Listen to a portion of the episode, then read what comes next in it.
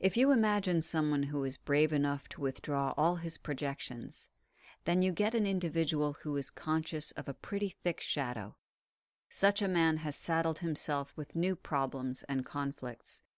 He has become a serious problem to himself, as he is now unable to say that they do this or that, they are wrong, and they must be fought against. Such a man knows that whatever is wrong in the world is in himself, and if he only learns to deal with his own shadow, he has done something real for the world. He has succeeded in shouldering at least an infinitesimal part of the gigantic unsolved social problems of our day. Carl Jung. Every part of our personality that we do not love will become hostile to us. Robert Bly.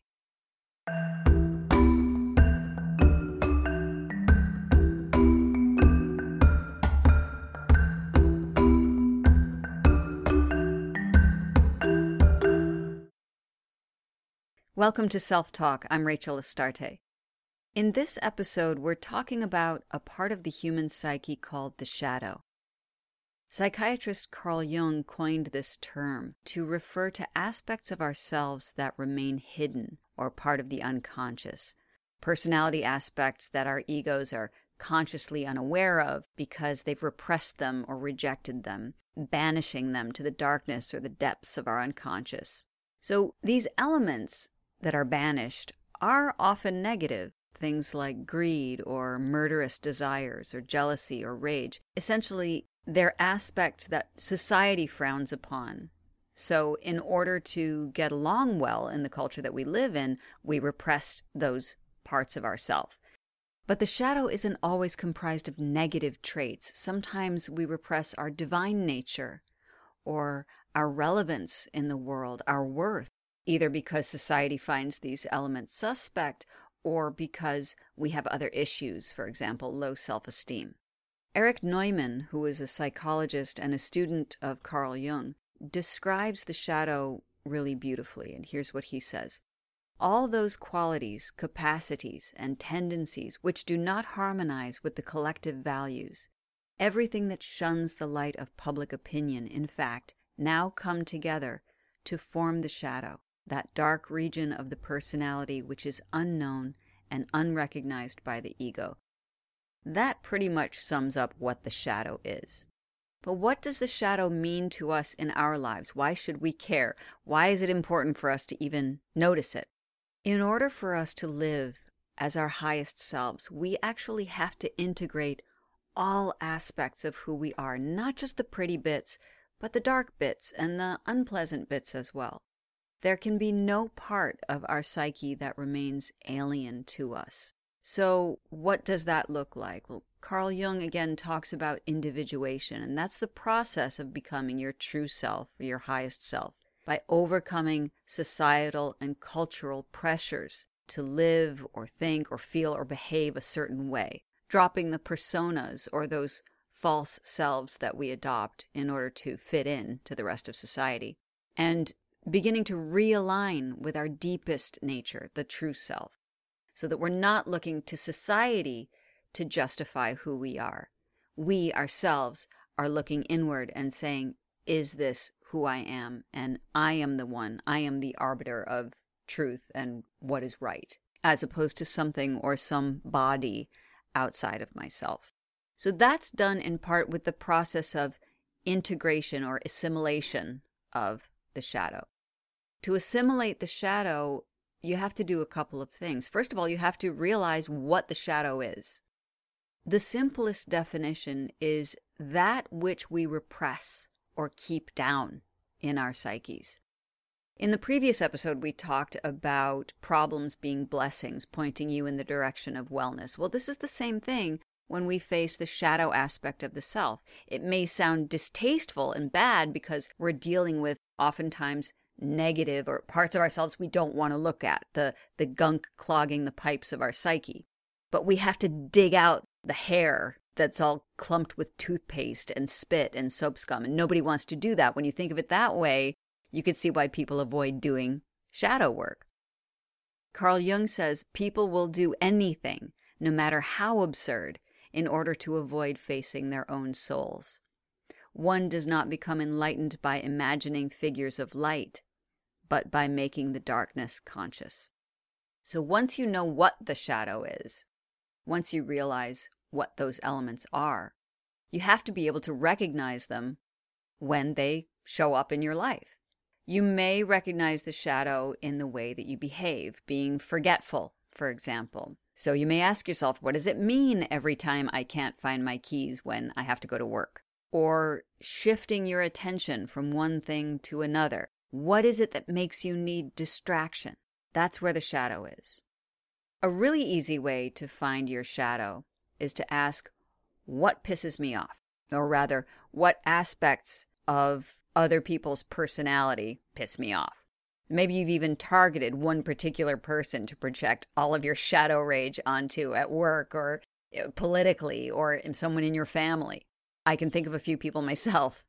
Again, Carl Jung points out that knowing your own darkness is the best method for dealing with the darknesses of other people. So, if you are trying to heal the world by being the best human being you can be, and that means doing the work on yourself, even recognizing your own darkness helps you to see the darkness in other people and realize the interconnectedness between the two of you. But you can't see it if you're not looking for it in yourself. Now, it doesn't mean that other people are not distasteful or even dysfunctional in their actions. What integration of the shadow means is that you face and take ownership of that hidden part of yourself. Everything that pisses you off about somebody else is the alarm bell saying, That's it, that's your shadow, assimilate it, integrate it, swallow it.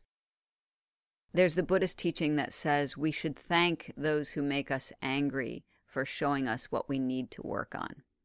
And I think that's that's a pretty nice way of looking at it, at least when you're dealing with anger. So let's look at an example. Now, I consider myself to be fairly even keel, an open minded person. I believe that everything in the universe is my sibling, and I do the best I can to live that truth. Until I get behind the wheel of a car and some pinhead cuts me off. I can, and I have, screamed, It's okay! You know, gritting my teeth at the offending person, releasing the person's terrible behavior into the universe and, and uh, centering myself and, and all of that. But sometimes doing that actually makes me feel worse than if I would just yell it's definitely not as satisfying as imagining a cop pulling him over right at that moment or his car miraculously seizing up in the middle of the road and watching him have to kind of inch over to the breakdown lane for being so selfish. These are not nice thoughts that I'm having. These are shadow thoughts. These are the parts of myself that I have repressed. And the part that I've repressed is the selfish, egocentric part of myself the part that doesn't give a rat's patoot if I inconvenience another human being, the part that even feels entitled to drive whenever and wherever and however I like. We can go even deeper than that. I've repressed the part of me that is so self absorbed that it doesn't even know to care about anyone else. Oh, that hurts. But at the same time, I can hear you say, well, what's wrong with that? It is good to care about others. Why would you, why is that a, a bad thing? Why is that a repressed thing? It's important to share the road with others. These people have to learn, of course. But remember, it's not about what's right or wrong. It's not about the act itself or the feeling itself. It has absolutely nothing to do with the virtuous or non virtuous actions of my pinhead brother in human form who cut me off. It's not about him and it's not about the thing. It's about my awareness of what I have hidden in myself. So, how can I integrate this shadow self? Well, first, I need to be aware of it. I need to name that which I have hidden, in this case, the whole selfishness thing. I also need to embrace it without judgment I need to shed light on the parts that I've kept stuffed down so they're no longer hiding in the darkness. I'll give you a softer version of how integration looks. There was a wonderful American poet named Lucien Stryk, who was also a translator of Buddhist writings and Zen poetry. He was a colleague and mentor of my father's and also a family friend. As a Buddhist scholar, you can imagine that Lucian was very respectful of the earth and all its inhabitants. He was also a smoker. When he came to visit, once in a while, he would consciously toss his cigarette butt onto the ground along the path he was walking. A consciously disrespectful act. Now, he would always pick it up on his way back, but the act of disrespecting the earth, even momentarily, and in such a small way, kept his shadow integrated. The shadow part that shuns anything that is not in constant reverence of nature. It stopped him from projecting his shadow onto others and perhaps feeling anger or superiority toward those who litter, or worse, those who profit from the destruction of the earth.